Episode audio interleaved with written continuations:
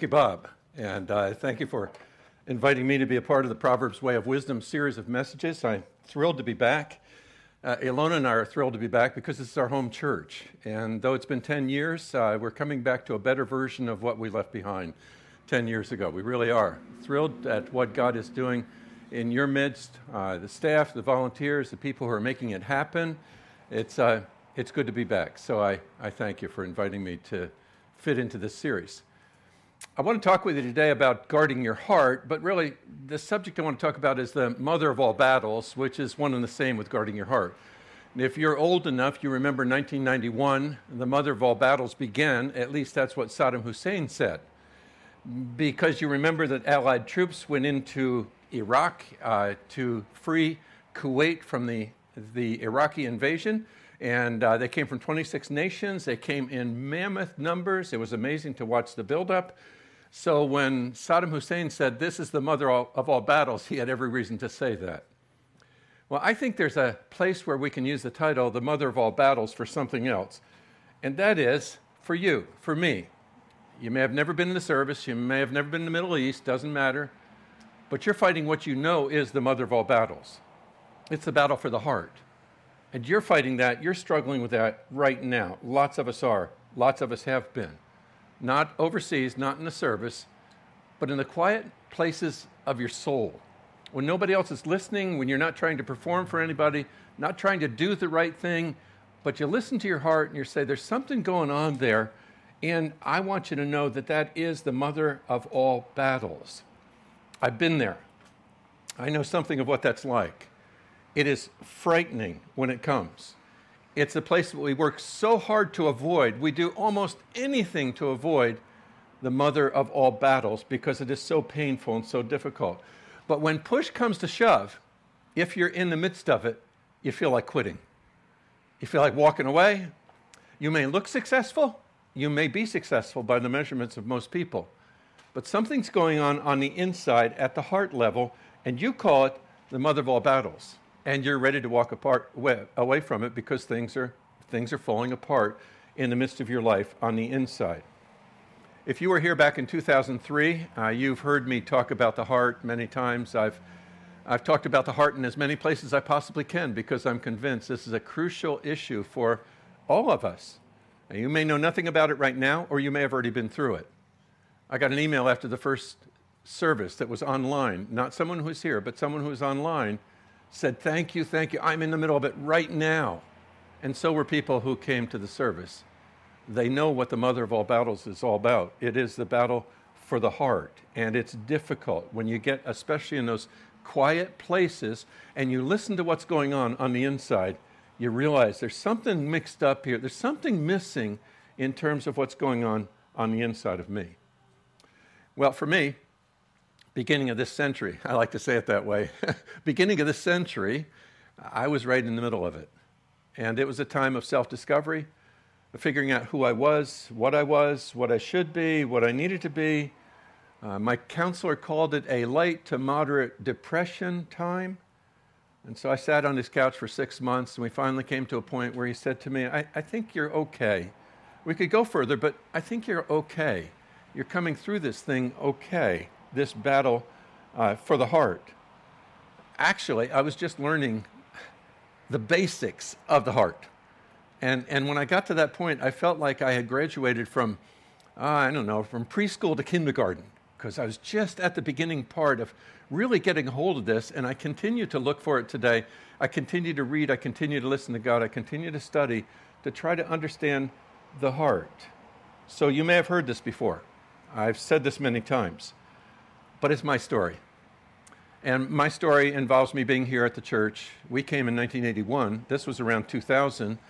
And I was losing motivation. I was losing uh, interest. I was just ready to quit. And I was ready to quit everything. But I didn't feel like I could because I'm a Christian. You know, I'm a pastor. I can't do that. So it just went on and on and on and on. And I had a especially hard time with people that I related close to at, at church, my staff in particular. We had a great staff but I was killing them because of my loss of heart.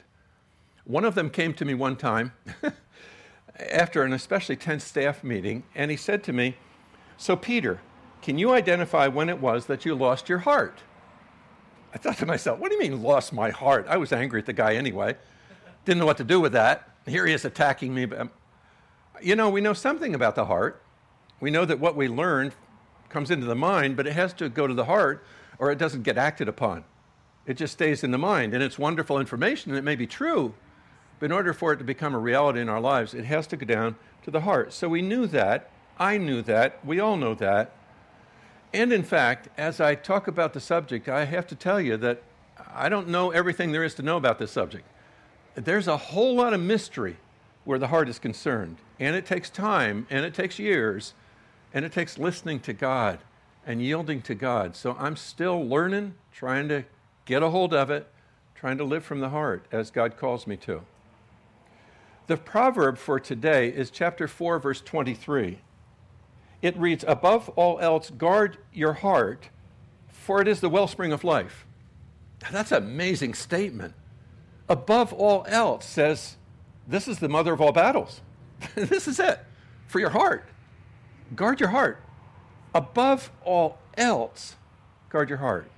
And it gave me some idea of the importance of the subject of the heart and how we have to deal with it. Whether it's a critical point for us now or not, it can easily become that, and I can assure you of that. Even in the midst of effective ministry, of uh, loving the Lord, of all those things that you're doing, it can come above all else. So guard the ha- heart. Why? Well, because it's the wellspring of life. That's why the heart is the wellspring of life. But my problem was I couldn't find my heart. It had shriveled. It had uh, maybe not disappeared, maybe not died, but it wasn't healthy. It wasn't strong like it was at one time in my experience of walking with God. It had shrunk. So I needed to back up, and you may need to also. If you think about guarding the heart, you first of all have to realize that you got a heart. And if you can't find your heart, you got to set out to look for it and find it.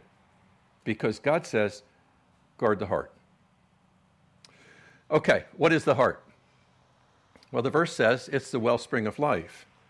And that would be understood by the original readers of this proverb because you always had a wellspring in the middle of a city where it could be guarded.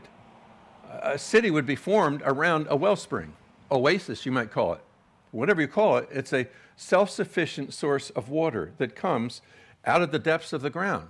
So a city would be built around the wellspring.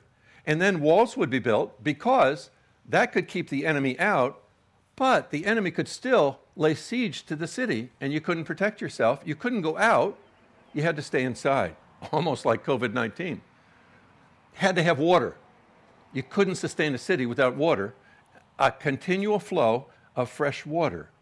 And so you can see how people listening to, to Solomon in these days would say, Oh, yeah, we're going to guard that. We've got to guard that. We can't defend ourselves if we don't guard the wellspring. Well, what Solomon is saying is not about the wellspring in a city, but the wellspring in you, the wellspring in me. He says there's a wellspring in each one of us that we have to guard. And that wellspring, according to him, is the heart the heart. That's what it's called. So let's go a little bit further. Let's, let's try to get a hold on this if we can, because we can't, we can't deal with what we don't understand, at least in our minds. What is the heart? What does it mean? In a general sense, and this won't cover everything, but in a general sense, I would encourage you to think that the heart is the real me. It's, it's me. It's me. Now, I might be a pastor on the outside, but I need to be a pastor on the inside. I, I might be a follower of Christ on the outside, but I need to be a follower of Christ from the inside. Not just because I have to, not just because I'm afraid of hell, but because I'm in love with Jesus and my heart is alive to Him. That's what it means. My heart is the real me. So, one of the terms that you can use to define the heart would be a reservoir. We were just up on Route 46 above 287 where it connects with 80, and there's a reservoir for the city of, of Jersey City. That, that's a reservoir. They get their water from there. And you better believe they're going to guard that reservoir, they're going to take care of it. Well, that's what it is it's a reservoir. And, and whatever I say or do comes ultimately, especially in those unguarded moments, from the reservoir. That's what Jesus says. Matthew chapter 12. He says, For the mouth speaks what the heart is full of. There it is, the heart. It comes out. It comes out. A good man brings good things out of the good stored up in him, and an evil man brings evil things out of the evil stored up in him. Now, I know I can control my words and, and my statements. I, I know that. But when I let my guard down, what comes out of my mouth, that's what's in my heart. Whether you're proud of it or you're embarrassed by it, the heart is speaking, especially in those unguarded moments. The heart is speaking. So, if you want to think about it as a reservoir, that would be one way to think about the heart. A, second thing to notice about it is that the heart, according to Scripture, is the place where God works. He does His work in our hearts. Our minds? Yeah, in the mind, yes. But like we say, if it doesn't go from the mind down to the heart, it's not going very far. It's not going to become a part of life. So, this is where conviction takes place. This is where conversion takes place. It is at the heart level, not just the mind. Facts are important, information's important, but it's got to go down to the heart when Luke looks back at the day of Pentecost and he writes in chapter 2, he says, When the people heard this, this is the gospel, when the people heard this, they were cut to the heart. There it is. They were cut to the heart. Chapter 2, verse 37, and said to Peter and the other apostles, Brothers, what shall we do? Well, they understood the facts. They understood the Old Testament allusions to the Messiah who was coming, the promises. But it had to get further than that. It had to get to the heart. And when it did, they said, Oh, what do we do? What do we do? Because conviction had taken place at the heart level. When Peter is talking about the Gentile converts in chapter 15, he says, God who knows the heart, that's what he says. God who knows the heart showed that he accepted them by giving the Holy Spirit to them just as he did to us. God he knows the heart. He sees more than just our hands and, and, and just our minds and, and, and what we do and say. He knows what's in here, on the inside, in the reservoir. And that's where the conviction comes, and that's where conversion comes in the heart. In fact, the Apostle Paul takes the Old Testament idea of circumcision and he renders it a different way, though he's following what Jeremiah had said years before, but most people had forgotten. He says in Romans 2:29, a person is a Jew who is one inwardly.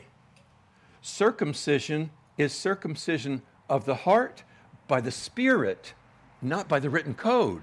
Wow. They had forgotten that. It had been said before in the Older Testament, but that was gone from most people's memory. They weren't paying attention to that. And so they were going through the rote. They were doing what they had to, what they needed to do. Now, he says there's something deeper than that that has to take place. See, it's conviction, it's conversion, it is the work of God that takes place in the heart, at the heart level. So, what God is looking for back then and today is people who live from the heart. That's a term that comes up in the scriptures many times. And we sometimes think, oh, that's what Jesus said, or that's what Paul said. Yeah, they said that. But they're just linking back to what the Older Testament said long before that. In fact, what, what Moses said and God wanted. If you go back to Deuteronomy chapter 5, verse 28, you'll hear the words, The Lord heard you when you spoke to me, and the Lord said to me, I have heard what this people said to you. Everything they said was good. What were they saying? They're saying, We, we go with the covenant. We will obey the Lord God. We will follow after him. Count on it. We will do it. Well, God says, I heard that. And Moses repeats to the people, God heard you. But listen to what verse 29 says Oh, that their hearts would be inclined to fear me and keep all my commandments. It's wonderful that you stood up and said, Oh, we'll do that. But God says it has to go beyond that. It has to originate from a heart that is flowing, that is alive, that is well, because He wants us to live, not because we have to, not because that's the only way to escape hell. No, that's not what He's after. He's, he's after a heart that's filled with Him and His love so that we operate out of that heart. Now, that's really a rapid sampling of what the Bible says about the heart. And you can find other places in the Bible that talk about the heart and will supplement what I've said and add to it. But I've, I've tried to get down to the core of what the Bible says and means when it talks about the heart. It is the reservoir, it is the place where God works, it is the place from which I am called to live as I walk with Christ. It's where we store up what's our greatest treasures you know, what's most important to you is what occupies your heart. And Jesus says that will, that will be reflected in those unguarded moments when you act or talk. So if what comes out of you in an unguarded moment doesn't reflect Jesus, you got some work to do because we speak from the heart. So all of that makes it incredibly important that we guard the heart. And so Proverbs 4:23 says we have to guard this wellspring because it is so important. But I was losing heart. It wasn't a matter of guarding heart. I was having a hard time finding my heart. and I was in ministry, doing all the things that you would expect a pastor to do. But I wasn't wholehearted. And that's another way that I'm coming to think of this term. I wasn't wholehearted my heart wasn't completely in it. And it would come and it would go, but it wasn't where it ought to be. And I began to see that. I was losing heart. How could I guard what I was losing if it wasn't staying there? Then how could I, how could I post a guard around it? Well, I got to thinking like most of us do. I'm just too busy. I, I just got too many responsibilities. I, I just am doing too many things, carrying too heavy a load. So I'll tinker with it. I'll change my hours. I'll, I'll tell the board I've got responsibilities too many. I, I got to do something less. I'll, uh, I'll adjust my schedule. I'll do the kinds of things that will give me the, the heart that I had at one time. And that really looks like it when you're losing your heart. That's the funny thing about this. You know, when you're losing your heart, it seems like the issue is too much work, or too many people responsible to you, or, or too heavy a load to carry. And sometimes that's, that's all it is. So d- don't panic. Sometimes that's all it is. And you just need to adjust those things. But if you, like me, adjust those things and you don't come alive, then you've got work to do that's deeper than just your schedule and your responsibilities. And that's what happened to me. I, adjusted my schedule, I, I, adjusted my workload. I, I did things differently. I went to bed earlier. I could have been in bed right after supper the way I was feeling. I thought maybe I just need to rest more. Maybe I need to spend some time doing something else more. And, and I tried those things and it didn't go away. It didn't go away. The symptoms of a failing heart remained. You know, you go to your doctor and you have something wrong, and we talk about the symptoms, and then she says, "Well, you need to try this and this and this," and and that that takes care of it. Well, I had symptoms that weren't going away with my home remedies. I guess that's the best way I can say it. What are the signs of a dying heart? What are the symptoms of a dying heart? Let me put them in several categories. There are emotional signs of a dying heart. And this isn't just for people in church ministry, this is for moms with a household of of kids, or a mom whose kids have lost home, left home. You know, it's the full nest or it's the empty nest. It can be any of us. it's, it's people who dig ditches as well as people who are bankers. It's pastors, missionaries. It's, It's all kinds of people, some who are 40, some who are older. Yeah. The emotional signs become apparent to you. In fact, the best way I can say it is your emotions go AWOL. They're just not there. You want them to be there, but they're not there. They are flatlined. And that's the way you operate. You're flatlined on emotions. And by the way, you have no idea how much that is draining the people around you, whether that's family or work coworkers or anybody else. I had no idea that I was a major part of the problem within my staff. I didn't know.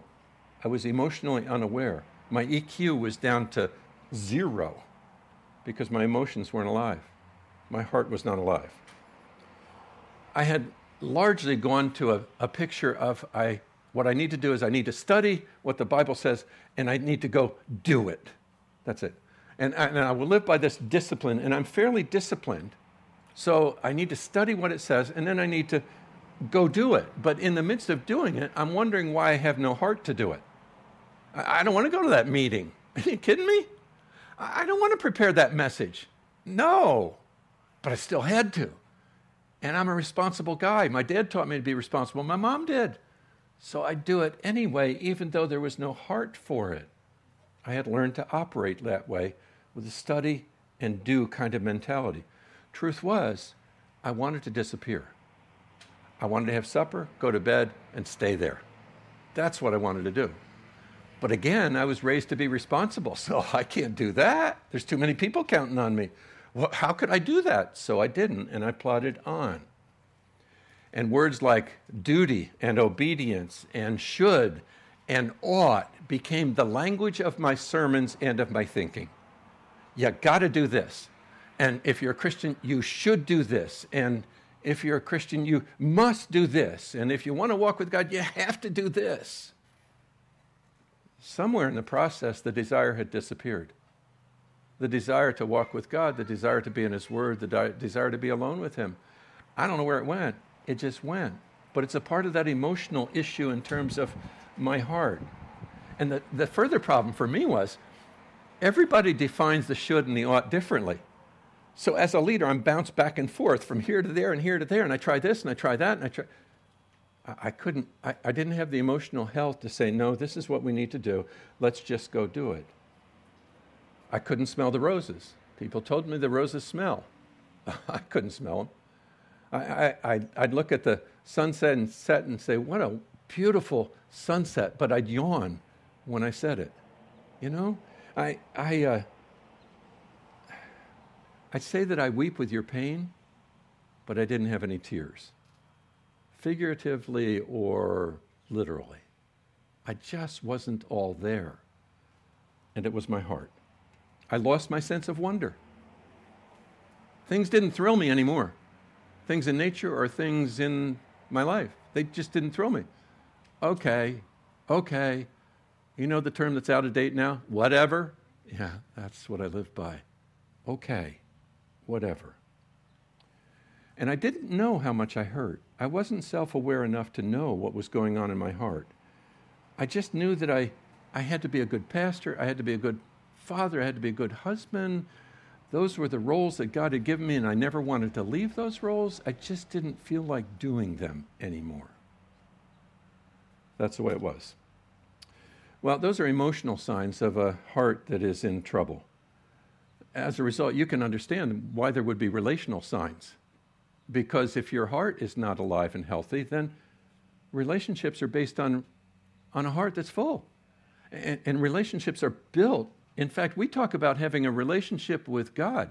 Where does that go when your heart is missing? It goes someplace that you don't want it to go.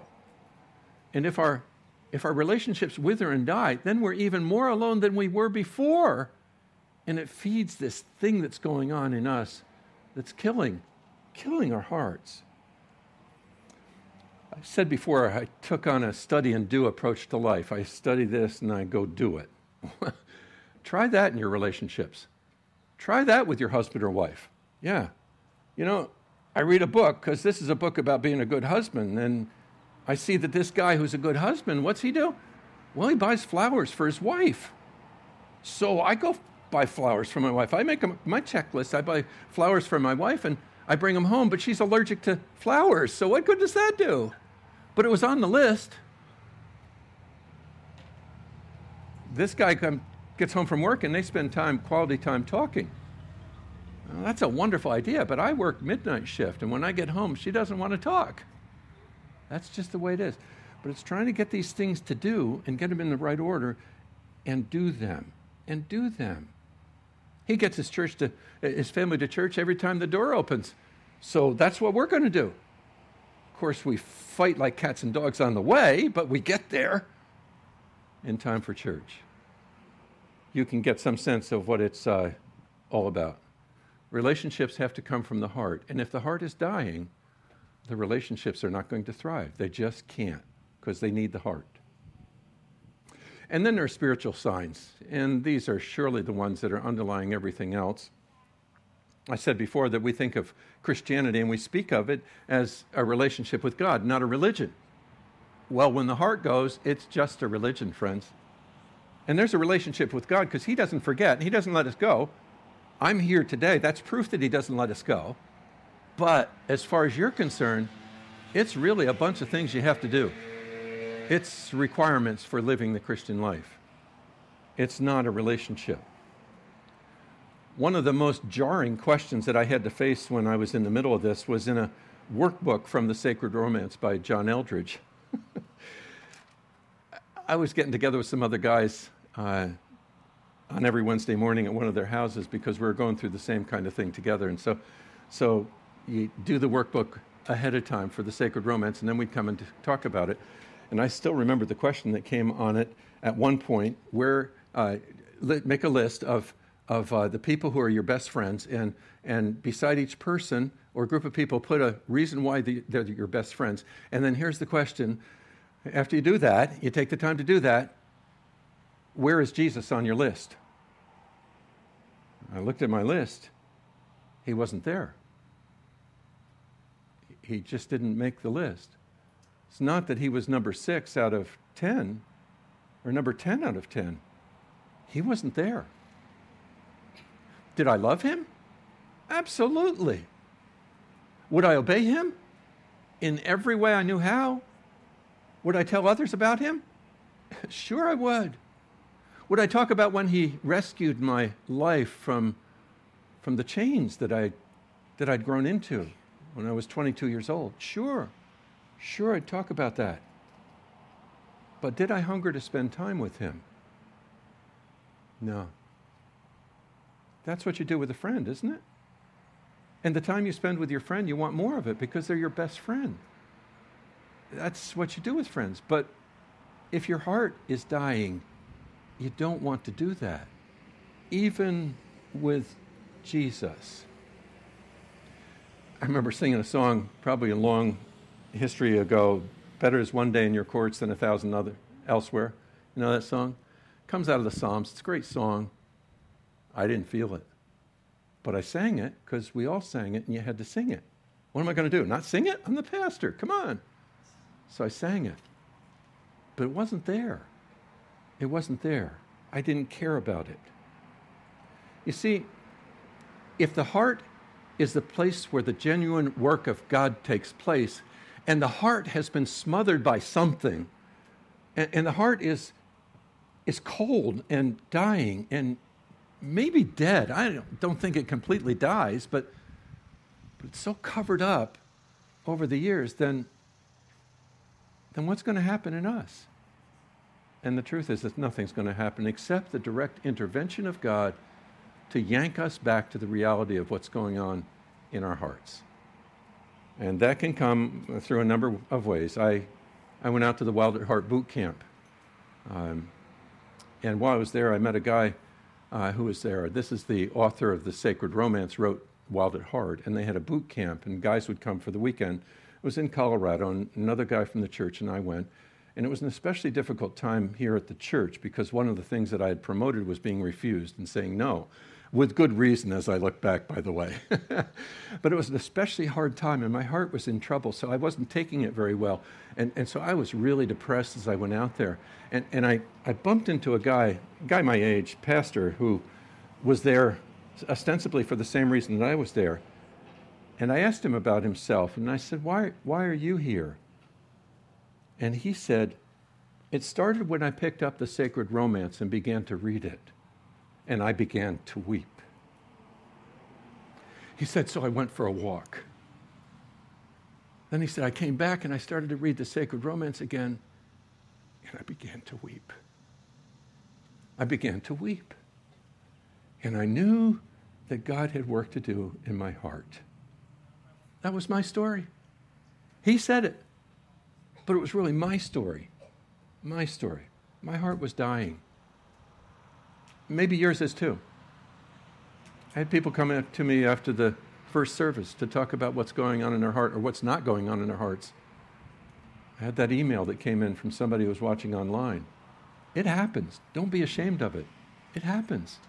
You didn't mean it to happen. I didn't mean it to happen. I was trying to do the right things, say the right things, be the right thing. It still happens. That was my story. And maybe you're tracking with me and you're saying, yeah, I think that's where I am. And I see it in this, and I see it in this, and I see it in this. So what do you do? What do you do? I don't have three easy steps for regaining your heart. Cancel that. I don't have that. That doesn't work. I tried everything I knew before I started on this journey. What do you do? Well, first of all, you have to admit that you're there, you know? And that's a hard one. But that's number one. I mean, if I don't admit that I've got problems, I can't fix them. I can't allow God to fix them because I don't have problems, Lord. So the first step is if you're hearing my words and you're saying, Yeah, I'm there, I know what he's talking about because I'm feeling it. I'm not a pastor, but I'm, but I'm a plumber, and I feel it when I go to work. I'm, I'm not married, but I'm all alone and I feel it. Admit it. Admit that you have lost your heart or you are losing your heart. Uh, second, commit to the journey of recovering your heart because that's what it's going to be. It's going to be a journey. It will not be one, two, three easy steps. Just do these things and everything will be fine. That's that's not true. It ain't going to do that. You're not going to pick up one book and say, "Oh, this solved my problem," or go to a doc and get one shot or one pill and it's all okay. That's that's not what's going to happen. So, if you admit that you are losing your heart, then the next step is to commit yourself to the journey of regaining your heart. Third, and this is crucial, sit with God in quiet places. Don't try to accomplish anything. Don't try to do anything. If you want to listen to worship music, that's fine. If you want to read your Bible, that's fine. If you got something like sacred romance to read, that's fine. But this is really for the purpose of being quiet before God. And those other things might prompt you to relate to God in a way that's open and honest, and that's fine. But be glad if you just sit there and weep. That's not bad. That's not bad. You need quiet places where God can minister to the heart, to the soul. You don't have to accomplish anything. That's what you've been trying to do. You just need to be quiet before God. I had a place up here behind the soccer fields at Pleasant Valley Park. I had another park that I used to go to. I've forgotten the name now that I used to go to. I'd just sit there and sometimes I'd read nothing, sometimes I'd listen to nothing. I'd just weep or listen for God's voice. You need to sit in the quiet places where there's not a lot of noise to distract you. Quiet places of the heart. And then finally, you need to travel with others.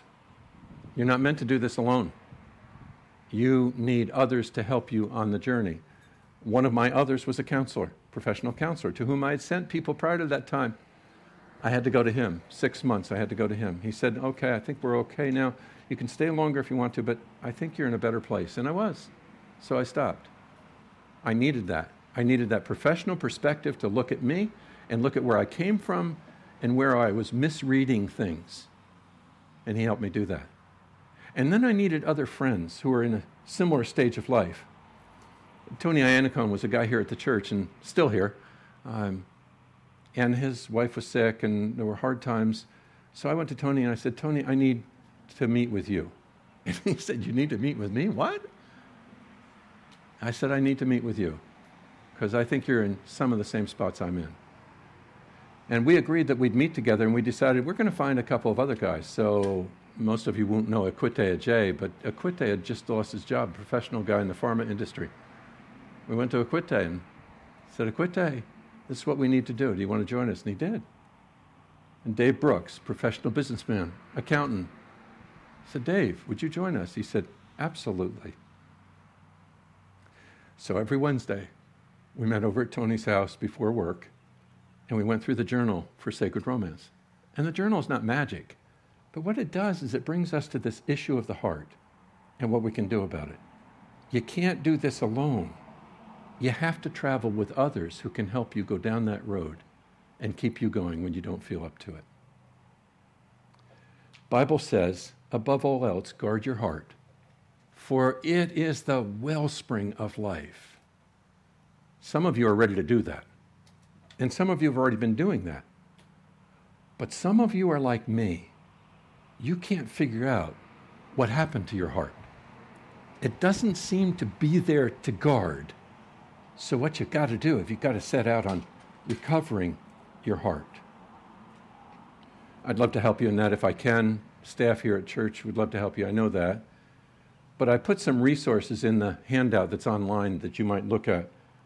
One of them is a weekly podcast I listen to every week. It's called wildatheart.org. It's John Eldredge and other people on the team there, and they know how to talk about this thing in terms that I wouldn't know unless I came across somebody like them. Every Monday morning it's posted. I listen to it on Tuesday morning because I need it. I need to be reminded. That website will also give you access to books and other, uh, other, other resources that you can use. But one of those is one I first stumbled across uh, Sacred Romance by John Eldredge. And the funny thing is, another guy in my life had, had offered to give me that book.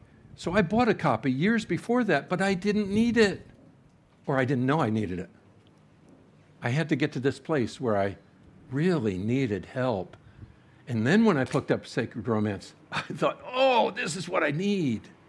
This is what I need. A third resource I put on there is Pete Scazzero's book. He's got a whole bunch of books now called Emotionally Healthy. This was spirituality, but he's got other emotionally healthy leader, emotionally healthy churches, those kinds of things. Uh, he's tapped into some really good thinking too, so that'd be a source I'd send you to. And then the final one on, on a, a few of what could be a long list is Brennan Manning. Um, he's written a bunch of books, but one of his books is uh, Abba's Child. And Abba's Child just walked me down a road that I desperately needed in my own heart. Manning is in heaven now, but he was a Catholic priest, and, and he came to a place where his heart was gone. He was dead. And so he began to see who Jesus was in a fresh way that he had either forgotten or never known. So, so I commend you to that because I can't just give you three steps. This is the journey you have to take if your heart needs to be recovered. If it doesn't, oh, guard it. Guard it. Do everything you can. It is the mother of all battles. So guard your heart. Now I'd like to pray, and uh, when I pray, I'd like to pray for you. And uh, once we close your eyes and you're not embarrassed to do it, if, uh, if you really want to hear what God has to say and you want to tell Him that, just put your hands out like this. My hands are empty, Lord. I got nothing in them, but I bring them to you because I need your fullness. I need you, Jesus. That's who I need. So let's pray together. I need you, Jesus. I've learned some things about the heart, Lord, but there's more to learn. And there's more to relearn. And I never get it completely. So thank you, Lord, that you never let go. You're always there, beckoning us, calling us to walk with you. Not just mechanically and because we have to, but because our hearts are tuned aright. I pray for my friends, Lord. Some, based on my knowledge of other places where I've given this message and the first service, uh, they've lost their heart or they, they're losing their heart and they need to go back and get it back again, Lord.